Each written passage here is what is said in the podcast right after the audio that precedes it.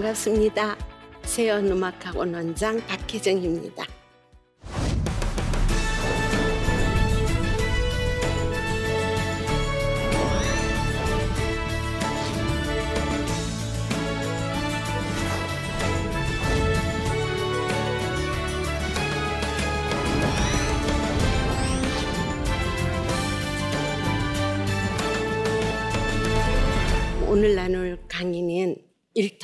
사명. 저희들이 그래도 이름이 선생님이잖아요. 또 크리스찬 선생님. 근데 저희들은 어떻게 살아가야 하나 거기에 대해서 그렇게 깊이 생각한 적이 없어요. 그냥 전도만 하는 거예요. 그리고 교육은 교회에서 시켜줘야 돼요. 나는 몇 명을 전도했어. 그걸로 항상 자부심을 갖고 나는 전도 왕이에요. 항상. 그래서 참으로 행복했어요. 그러던 중에 아이들을 조금은 그 예수님을 가르쳐야 될 것 같아요. 그래서 교회 말고 저희 학원에서 어떤 일을 벌리냐면 김장을 해요. 그때만 해도 한참 어려울 때라서 김치냉장고 이런 거 없거든요. 김치도 많이 안 드려도 돼요. 조금씩. 근데 어떤 할머니가 김치만 있으면 되겠다는 얘기를 하세요. 그래서 제가 아, 아이들한테 이것을 가르치자. 이래서 배추를 파시는 분한테 절여서 저희 학원에 갖다 달라고. 근데 또 이렇게 사역을 잘하시는 집사님이 계세요. 양념을 다 버무려 달라고. 그럼 우리 아이들은 뭐만 하면 되냐면 다섯 명씩 줄을 짜서 고무장갑을 끼고 너무 재밌게 속을 채워서 다섯 명씩 줄을 짜서 한 세 개의 동에 이미 동사무소에다가 어려운 사람 주소를 받아요. 그렇게 해서 하나님 사랑하는 방법이 우리 이웃을 사랑하는 거잖아요. 이렇게 보이지 않는 하나님을 어떻게 사랑하라고 전도는 해놨는데 아이들한테 가르칠 수가 없어서 어려운 사람을 돕는 것이 예수님을 사랑하는 거야. 그래서 김장을 몇 회를 했어요. 그러면 몇 포기씩 담아서 갖다 줄 때 그 아이들의 표정이 그렇게 하나씩 예수님의 사랑을 실천하는 것을 어려서부터 배웠어요. 그랬는데 오병이의 기적 얘기했었죠. 또 모든 동사무소에서 자기네가 하겠다는 거예요. 이 김치 사업을. 그래서 너무나 나라의 사업이 됐어요.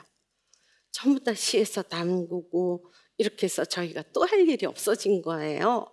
아, 시장만 하니까 너무나 놀라운 일들이 생겨요. 응, 이제 또 아이들한테 뭘 가르칠까? 또 생각을 하면서 이렇게 살아가고 있었어요. 그런데 학원에서 그때만 해도 어려운 사람들이 너무 많아요. 특히 미자리 교회 목사님들, 선교사님 내기들 이런 애들은 항상 무료로 수업을 해주면 저희 이웃 동료 선생님들이 거긴 자선 사업 하시는데요.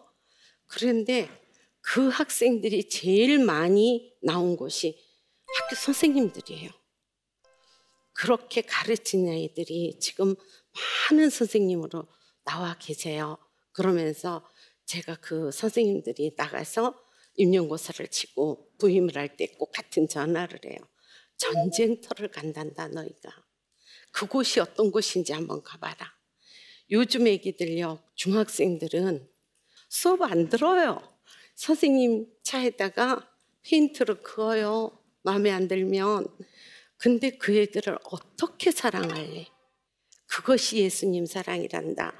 너희들이 성교사로 파송을 하는 거란다. 참 많은 애들이 지금 선생님이 많이 되어 있고 또 학원 선생님도 많이 되어 있어요. 저는 음, 아들이 결혼을 할 때 그 전에 제가 사업이 너무 잘 됐어요. 그것도 제가 사업지를 다섯 개를 나갔게 돼요.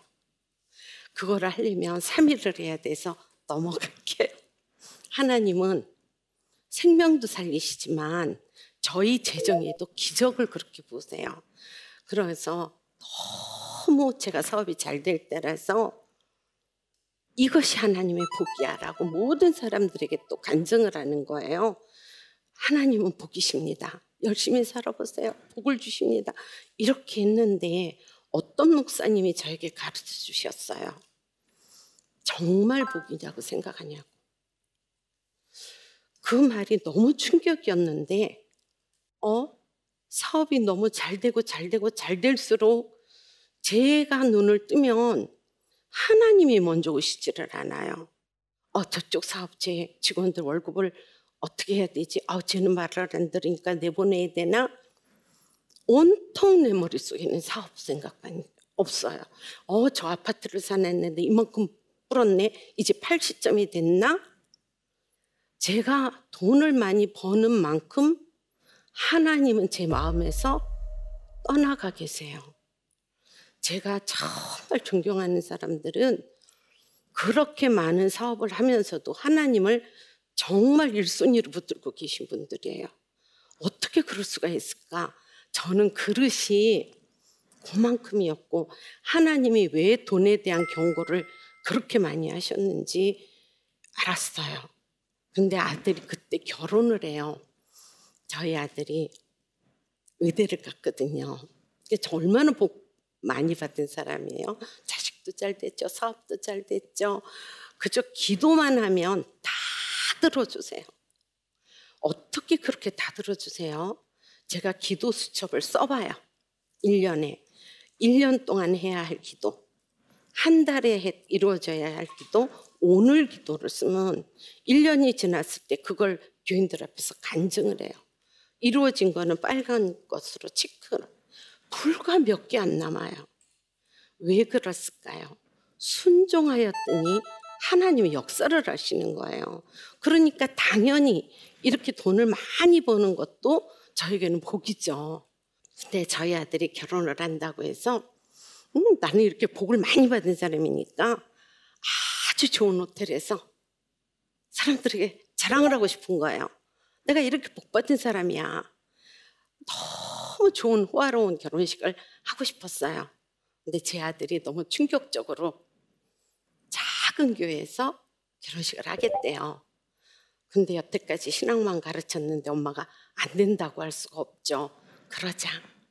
그러면 저희는 턱시도도 드레스도 돈을 주고 안 빌린대요. 작은 사진관에 이상하게 걸려있는 옷들 있죠.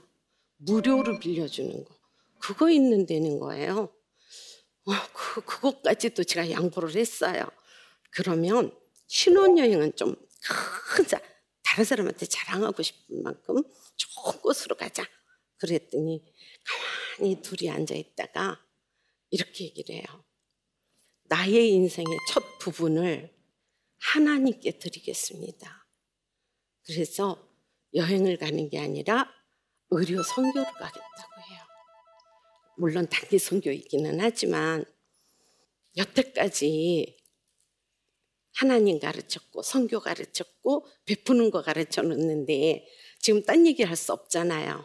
그래, 그럼 훌륭하다. 그렇게 하자. 그래 둘이 가는 게 아니라 교수님이 들으시고 너무 훌륭하다. 교수님이 동참해 주시고 동료 학생들도 같이 가지고 또 제약회사에서 약도 좀 대주고 이래갖고 아주 큰 선교가 나가게 됐어요. 우리나라 선교사한테 성가 대사관한테 얘기를 하나 봐요. 거기 미얀마니까 우리가 이렇게 선교를 가겠습니다. 이유와 사유를 얘기하나 봐요. 그래서 애들이 아들이 그 선교지에서 들어오는 날짜 비자 받고 갈 수 있는 날짜를 정한 뒤에 거기에 맞춰서 결혼식을 해요. 아주 소박하고 예쁘게. 그래도 자랑스러웠어요. 조금 섭섭하기는 했는데 그렇고 갔는데 거기서 전화가 왔어요. 너무나 사람들이 많이 몰려서 마지막 날 나라에서 와서 해산을 시켰대요. 그래 해산을 시켜서 마지막 날 하루에는 여행을 하게 된 거예요. 저도 너무 기쁘죠. 거기까지 갔는데 그 학교에서 내 환자들만 지금 보다가 오는데 여행을 하러 할수 있어서 너무 좋다 이랬는데 그쪽 대사관 측에서 이 아이들 이야기를 전해 듣고 너무 기특하다고 그 나라에서 결혼식을 올려줬어요. 나들 여행을 하고 거기서 결혼식을 하는 거야. 너희들이 무슨 탤런트냐? 한국에서 결혼하고 미얀마에서 결혼하고 이러는데 뭐를 생각했냐면 하나님이 기쁘셨구나 생각이 들었는데 제가 계속 비전을 갖고 있던 게 성교였었거든요. 순종 그게 저희 성교라고 생각을 했어요. 처음에는 이웃을 도우면서 제가 언젠가 성교를 떠나야지 그 준비를 아주 철저히 하고 있었거든요. 그러니까 이제 아들을 보면서 내가 때가 됐구나. 이제 가야겠다. 그래서 남편을 예수 전도단에 성교 교육을 보내요. 그리고 저는 저의 주위의 모든 사람들에게 성교비 후원금 명단 작성을 하는 거예요. 내가 키웠던 모든 제자들, 전 교인들, 친구들 많이 보내면 고성교 헌금이 떨어지니까 아주 조금씩 인원만 많이 작성을 했어요. 그 다음에 기도 후원자들 너무 많이 정말 저에게 부족함이 없었어요. 이제 가면 돼요. 아 학원 하던 것도 세주고 거기서도 들어오겠지. 우리 아들 며느리가 아주 좋은 후원자가 돼주겠지. 얼마나 멋지게 제가 선교를 떠나겠어요. 그래 남편이 제주 열방대학에서 이제 선교 훈련이 끝날 즈음에 저도 거기 이제 참석을 해요. 가서 미국의 선교사님이 한 분 그날 들어오신 거예요. 강의를 하러. 대대가 다 선교사고 아들, 며느리, 딸 모두가 선교사님 그런 집안이 있더라고요. 학생들이 굉장히 많았는데 유독 저만 집어서 기도를 해주겠대요. 근데 여러분 솔직히 순교는 죄가 얼마나 많아요. 부끄럽잖아요. 무슨 얘기 할까봐 드러날까봐. 그래서 기도 안 받겠다고. 저는 기도 안 받는다고 그랬는데 또 한 가지 교만한 거는 뭐냐면 제가 하나님 음성을 잘 들어요. 여러분 하나님 음성이 이렇게 마음으로만 들리세요? 저는 너무 선명하게 얘기를 해주세요. 하나님의 음성을 너무 정확하게, 너무 뚜렷하게 전 자주 들었어요. 이렇게 여쭤보고 있으면 할 수 있거든요. 무슨 말이냐. 믿는 자에게 능치 못함이 없으리라. 이렇게 하면 저 소름이 끼쳐가지고 이게 어디 있지 성경에? 막 찾아보는데 성경에는 예수님이 가라사대 이렇게 돼 있어요. 근데 예수님이 직접 말하실 때는 할 수 있거든요. 무슨 말이냐. 이렇게 말하시는 거예요. 그래서 아주 교만하게 나는 예수님 음성을 너무 잘 듣고 이렇게 하는데 그 선교사님이 왜 나한테 기도를 해준다고 하냐고. 그냥 우리는 우리가 기도해서 갈 곳을 하나님한테 듣고 떠나겠다고. 우리는 저는 기도 안 받을게요. 그러는데 그분이 사정을 하시는 거예요. 기도를 해줘야 된다고. 그래서 도망갈 길이 없어서 기도를 받게 돼요. 근데 그런 기도는 처음 받아봤어요.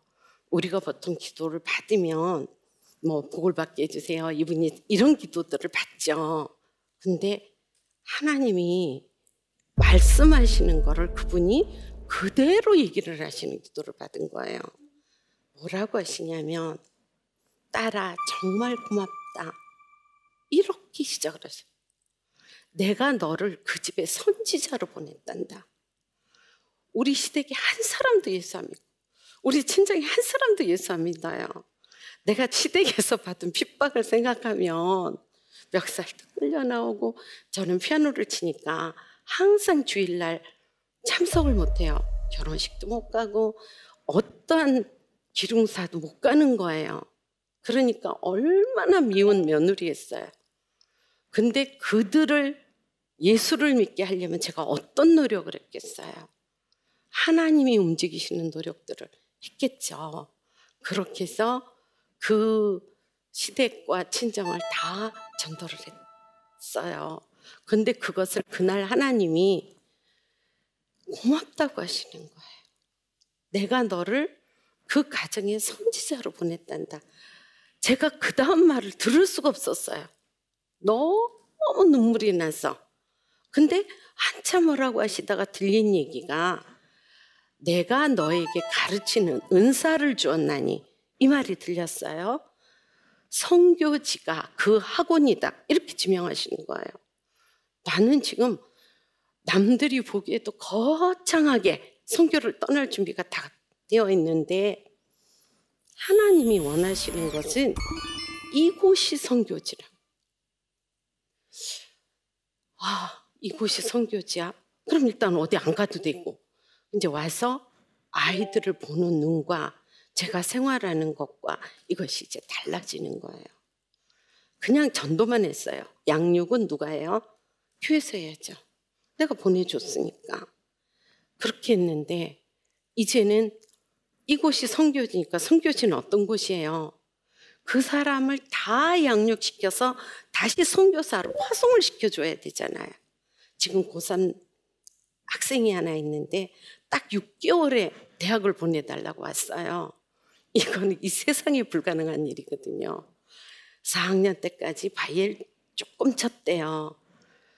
근데 정말 기적 같은 일이 계속 일어나는 거예요. 아까도 기적 얘기해 드렸죠. 이 아이가 어쩌면 이렇게 말하는 대로 알아들어요. 그래서 내가 그 학생을 앉혀놓고 너는 어느 학교든지 된다. 근데 그게 어디든 가리지 마라. 네가 이미 가는 곳이 하나님이 선택한 성교지다. 너는 나한테 올때 성교사로 파송을 받으러 왔단다. 근데 그 아이가 피아노를 배우는 목적도 그랬어요. 반주자가 되고 싶어서 하나님 음악을 잘 연주하고 싶어서 피아노를 하고 싶다고 해요. 어느 곳에 가서 네가 어떤 생활을 하든 네가 선교사라는 것을 잊어버리지 마라. 이렇게 제 학원이 이제 바뀌는 거예요. 안 믿는 아이들이 중고등학생이요 요즘 말 안 들어요. 사춘기 하나씩 내 자녀만 사춘기를 해도 힘드셨죠. 저는 모든 아이가 사춘기를 그 안에서 해요. 초등학교 때 오면 중고등학교를 지나면서 저는 사춘기 속에 빠져 있었어요. 정말 아, 나 이거 언제 그만두나 이렇게 하던 내가 성교지라는 걸 아니까 이 아이들을 정화시켜야 되는 거예요. 별짓을 다 해요. 이 사춘기를 할 때 엄마들하고 싸우고 정말 그 하나하나를 안아내는데 아 정말 성교구나 하는 생각이 어, 얼마 전에는 완전히 집을 나온 애가 있어요. 그 엄마가 다시 데리고 와서 선생님 정말 받아주세요 이렇게 하는데 제가 그 엄마 말을 듣지도 않고 그 아이를 안았어요. 어른이 되느라고 많이 아프지. 몸이 크는데도 성장통을 한단다. 이렇게 마음이 커가는 것도 이렇게 아픈 거야. 근데 너는 좋은 어른이 될 거야. 지금 너무 잘하고 있어요. 근데 예전에는 문제야. 못됐어. 이걸 어떻게 고쳐? 어, 이렇게 야단을 치면서 했는데 하나님이 이곳을 성교지라고 하시니까 여러분들 만약에 외국에 성교를 나가셨으면 어떻게 하셔요? 퍼주고 뭐든지 다 도와주고 이렇게 하잖아요. 그래서 저도 일주일에 한 번 정도는 저녁을 줘요. 간식을 주든지. 그러고는 하나님 얘기를 하는데 화났어요, 애들이 이미. 나는 불교 애들이거든. 왜 그런 얘기해? 그러니까 이렇게 하면 안 되겠는 거예요. 그래서 옛날 얘기를 해요. 이스라엘에 한 동네가 있었어. 거기에 두 사람이 결혼을 하려고 했는데 어머 여자가 임신을 하지 않았겠니? 이렇게 풀어나가면 잘 들어줘요. 그래서 그분이 마리아고 이런 식으로 해서 그 다음 얘기 그 다음 얘기하는데 옛날 얘기니까 재밌죠. 근데 그 아이들이 굉장히 오래 있어요 학원에 초등학교 때부터 오는 아이도 있고 중고등학교 때도 오는 아이들도 있는데 어떻게 변해가냐면 어려운 일이 생기면 바깥에서 전화가 와요. 선생님, 기도해 주세요. 저 지금 시험 치러 들어가야 되는데 도와주세요. 그러니까 자기네 학생들끼리 문제가 생겨도 기도를 해달라 그러고 아, 성교지구나 하는 생각이 이제 드는 거예요. 이 사역을 어떻게 내가 다 감당해낼까. 그래서 이제는 아, 이제 나이가 많아서 요쯤까지만 할까? 저희 학부모들이 전화가 오세요. 90까지 하셔야 돼요. 정말 너무 심하죠. 그 사춘기 애들 몇 년만 한번 해보세요. 할 만한가. 근데 아이들이 변해가는 그 모습에서 하나님이 일터에서의 사역을 왜 저한테 조금 더 젊을 때 가르쳐 주지 않으셨을까요? 그래서 한 게 뭐냐면 예수님만 가르쳐 줘서 안 되고 이들이 나가서 선교사로 살 때 어떻게 사역을 하는지 가르쳐 줘야 될 것 같아요. 네, 새벽에 아프리카의 운물이라는 말씀을 듣게 돼서 막 찾아보니까 어, 아프리카의 이렇게 이돈 주면 파겠고 저한테 하시는 말씀이니까 그냥 돈만 마련해서 운물 하나 파면 돼요. 근데 갑자기 이 아이들이 다 보이는 거예요.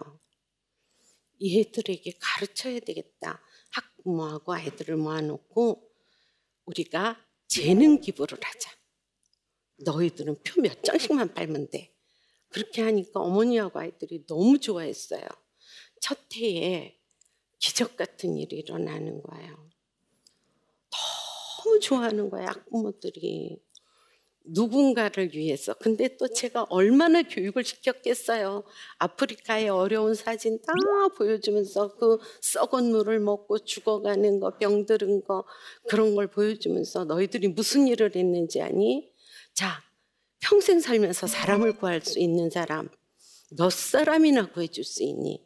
가난은 조금 구해줄 수 있는데, 우리가 우물을 하나 팔면 몇 대를 먹어요. 몇 천 명이 먹는 거예요. 근데 한 군데 우물을 봤더니 그쪽에서 이게 사진이 계속 와요. 물이 있으니까 농사를 짓기 시작했어요. 또 물이 있으니까 학교를 짓는 거예요. 아, 물만 있으면 사람의 사는 이 모든 것이 달라지기 시작해요. 부유해져요. 물이 있으면. 제가 아프리카에 어떤 아이를 그냥 어려서부터 돌봐준 아이가 있어서 아프리카는 그것밖에 생각을 못 했는데 그 동네를 다시 찾아보니까 그때는 3만 원씩 이렇게 보내줬는데 그 동네 전체에 여러 사람이 같이 했더니 소를 키우고 그 동네가 얼만큼 잘 사는지 몰라요. 한 십몇 년 했는데 동네 전체가 변해 있었어요. 처음에 염소를 사서 키워서 그 다음에 소를 사고 아, 이 작은 돈이 도시 하나를 이렇게 마을 하나를 변화시키는 거예요. 안 되겠다. 그 다음에 또 하자. 또 하자. 뭐 이제 그만 너무 힘들어서 아 이제 그만할까 생각을 딱 하게 돼요. 그런데 아 이제 오래만 하고 그만해야 되겠다. 한 사람을 만나게 돼요. 마지막 표를 어느 단체에 조금 팔러 갔더니 거기서 어떤 분이 이렇게 말하시는 거예요. 제가 아프리카에 우물을 팝니다. 이 표가 한 장에 2만 원씩이니까 내일 와서 조금 사실 분을 사가지고 동참해 주십시오. 안 오셔도 그냥 사주세요. 이렇게 했더니 그 남자분이 우시는 거예요. 남자 집사님이 자기가 하나님한테 음성을 들었대요. 아프리카에 우물을 파라고. 근데 거절했대요. 전 돈이 없습니다. 그리고 계속 불편한 거예요. 하나님 음성을 태어나서 처음 들었는데 그걸 거절했으니. 그러니까 계속 너무 불편하셔서 그 다음 제안을 했어요. 우물을 파는 사람을 만나게 해주세요. 근데 오늘 만난 거예요. 그분이 얼마나 놀랬겠어요. 근데 저도 놀랬어요. 나 이제 그만하려고 했는데 하나님 이렇게 말씀하시면 곤란하시죠? 나 이제 힘들거든요. 이제 그만할게요. 많이 했잖아요. 근데 그분이 끝나고 나서 공연을 보고 가시면서 그 문자를 보내셨는데 그 문자를 받고 제가 그 다음에 안 할 수가 없어요. 너무 너무 그분이 감동적인 글을 보내신 거예요. 그래서 또 했어요. 그 다음에 또 안 하고 싶은 거예요. 근데 어떤 어려운 분이 여 집사님이 나는 한 번에 돈을 많이 후원을 할 수 없으니까 매달 그이 후원 계좌를 좀 열어놔 주세요. 그러면 제가 매달 2만 원씩 넣겠습니다. 8월이 되니까 갈등이 시작이 되는 거예요. 우리 어머니는 아파서 누워 계시고 돌아가실 것 같다는데 이 사람은 계속 돈이 들어오고 있고 그래서 하나님께 얘기를 해요. 하나님 8월에 나 이분 때문에 해야 될 것 같다고 이분 지금 이렇게 12달을 넣고 있는데 얼마나 기대하고 있겠어요. 그 우물을 우리 어머니 8월에 돌아가시면 안 돼요. 만약에 같은 날 우리 어머니 데려가시면 저 그냥 우물 이거 해야 돼요. 그러니까 그런 불효는 하기 마세요. 제발 좋은 날 천국 문을 여시고 저희 어머니 천국으로 이사가게 해주시고 저 아무 일 없이 이 우물 공연하게 해주세요. 이렇게 했는데 정말 하나님이 저 기도를 들으시고 저희 어머니 너무 좋은 날 가시고 우리 어머니 장례치고 와서도 연습시켰어요. 이걸 해야 돼서. 그러고 저희 아이들이 저한테 편지를 써서 보내요.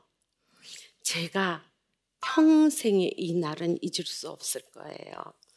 무엇을 했는지 아는 거예요, 자기네들이. 어떤 일을 하고 어떤 생명을 살리고 그 학생들이 변화가 되고 하는 거를 보면 제가 이것을 멈출 수가 없어요. 근데 어떤 고백을 듣냐면 이제 이 운물 처음 하다가 이제 대학원을 간 애가 있어요. 국민대 대학원을 갔는데 거기서 어떤 이런 나의 피아노 음, 그런 자서전 이런 걸 얘기하는 걸 써서 발표하다가 그대로 찍어서 저한테 보내왔어요. 그게 별로 두 주 전인가 그런데 우리 선생님이 하시는 우물 사역은 선생님이 그만두시는 날부터 제가 받아서 할 겁니다. 근데 이런 제자가 이미 너무 많아요. 그래서 제가 그렇게 해요. 서울에 있는 제자들은 서울에서 모여서 하고 지방에 있는 제자들은 지방에서 모여서 하면 나는 혼자 하느라고 힘이 들었지만 여럿이 하면 힘들지 않아. 같이 해봐. 근데 처음부터 지금까지 도와주시는 동력자들도 계세요. 어, 아주 유명하신 성악가가 계세요. 이 조그만 애기들이 이렇게 못 치는 피아노 속에 들어와서 그분이 그걸 하실 분이 아니에요. 세계적인 소프라노시거든요. 그분이 하나님 사역이라고 1회부터 지금까지 하세요. 그러니까 이 음악적인 수준이 어마어마하게 높아져 있는 거예요. 그러더니 또 서울에서 피아니스트가 천재 피아니스트들이 동참을 하세요. 작년도 오시고 올해도 오시고 그러면서 후원금도 아주 많이 내세요. 이제는 그만둘 수가 없어요. 후원금이 너무 많이 들어와서. 아, 언제까지 가죠? 그러면서 그 교수님들한테 이제 교수님들이 해보세요. 그 피아니스트는 서울에 제자들하고 서울에서 하세요. 그 대신 제가 저희 아프리카 음물 그 타이틀이 선물이에요. 선물. 우리가 하나님께 너무 큰 선물을 받고 살았잖아요. 하나님은 독생자 아들의 생명까지 주셨는데 나는 어떤 사람인가를 계속 생각하게 하고 우리 아이들에게 그걸 가르쳐 주는 거예요. 우리는 수없는 생명을 살려야 돼. 살, 우리 아이들은 절대로 안 싸워요. 학원에서 싸우는 걸 본 적이 없어요. 어쩌면 그렇게 아주 잘 치는 애는 못 치는 애를 그냥 가르쳐 줘요. 서로 서로. 그래서 그 일터에서의 사역이 얼마나 중요한지 여러분은 어떤 일터에 계세요? 가정, 그것도 일터예요. 그 안에서의 사역, 그곳은 거룩한 곳이니 하나님의 이름이 있는 곳이에요. 제가 일터를 돈 버는 데인 줄 알았어요. 하나님이 그곳이 성교지다 하는 날부터 이곳은 거룩한 곳, 하나님이 계신 곳 이렇게 하면서 살고 있습니다.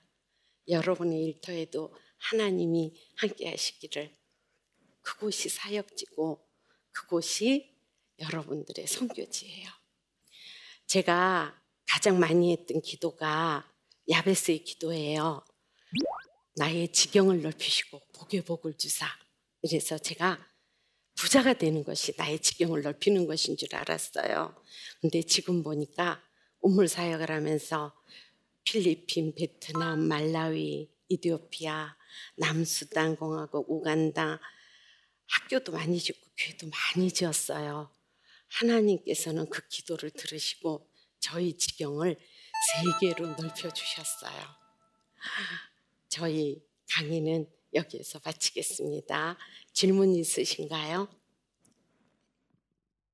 일터에서 자신이 어떻게 일터 선교를 할 수 있는지 찾는 방법이 있을까 좀 궁금해서 여쭤보고 싶습니다. 처음에는 선교는 우리가 너무 거창하게 생각을 하는 거예요. 근데 제가 일터에서의 사명에 대한 공부를 좀 많이 했어요. CBMC 일터에서의 사명 그 공부를 해보면 그렇게 어렵지가 않았어요.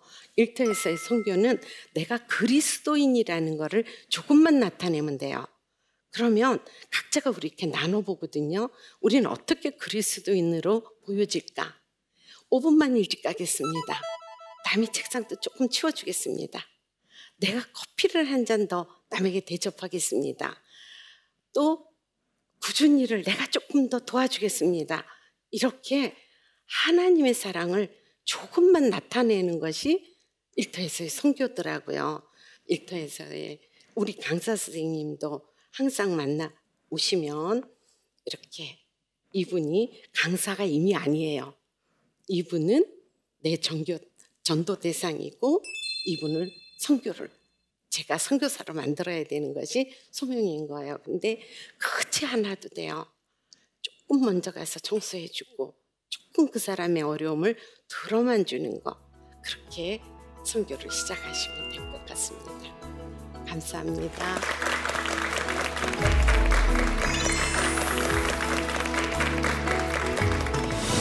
오늘 나눌 강의는 일터에서의 사명. 하나님이 원하시는 것은 이곳이 선교지를 아이들을 보는 눈과 제가 생활하는 것과 이것이 이제 달라지는 거예요. 그래서 어려운 사람을 돕는 것이 예수님을 사랑하는 거야. 그래서 김장을 몇 회를 했어요. 그렇게 하나씩 예수님의 사랑을 실천하는 것을 어려서부터 배웠어요. 우물 사역을 하면서 우리가 재능 기부를 하자. 그러니까 이 음악적인 수준이 어마어마하게 높아져 있는 거예요.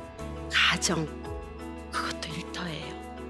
그 안에서의 사역, 제가 일터를 돈 버는 데인 줄 알았어요. 하나님이 그곳이 선교지다 하는 날부터 이곳은 거룩한 곳, 하나님이 계신 곳, 이렇게 하면서 살고 있습니다.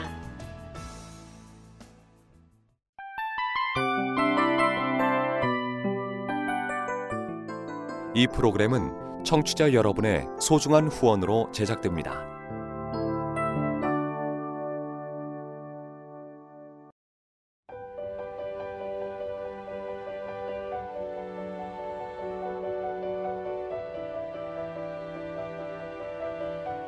세상에는 수많은 교회들이 있지만 더 깊이 있는 말씀 강해를 찾기 위해 크기로만 교회를 선정하지 않습니다. 보다 좋은 영적 콘텐츠를 더 많이 나누기 위해 방송비를 받지 않습니다. 1년 365일 복음만 전하고 싶어서 우리는 광고를 하지 않습니다. 온누리의 복음을 땅끝까지 CGN TV와 함께 땅끝 성교사가 되주세요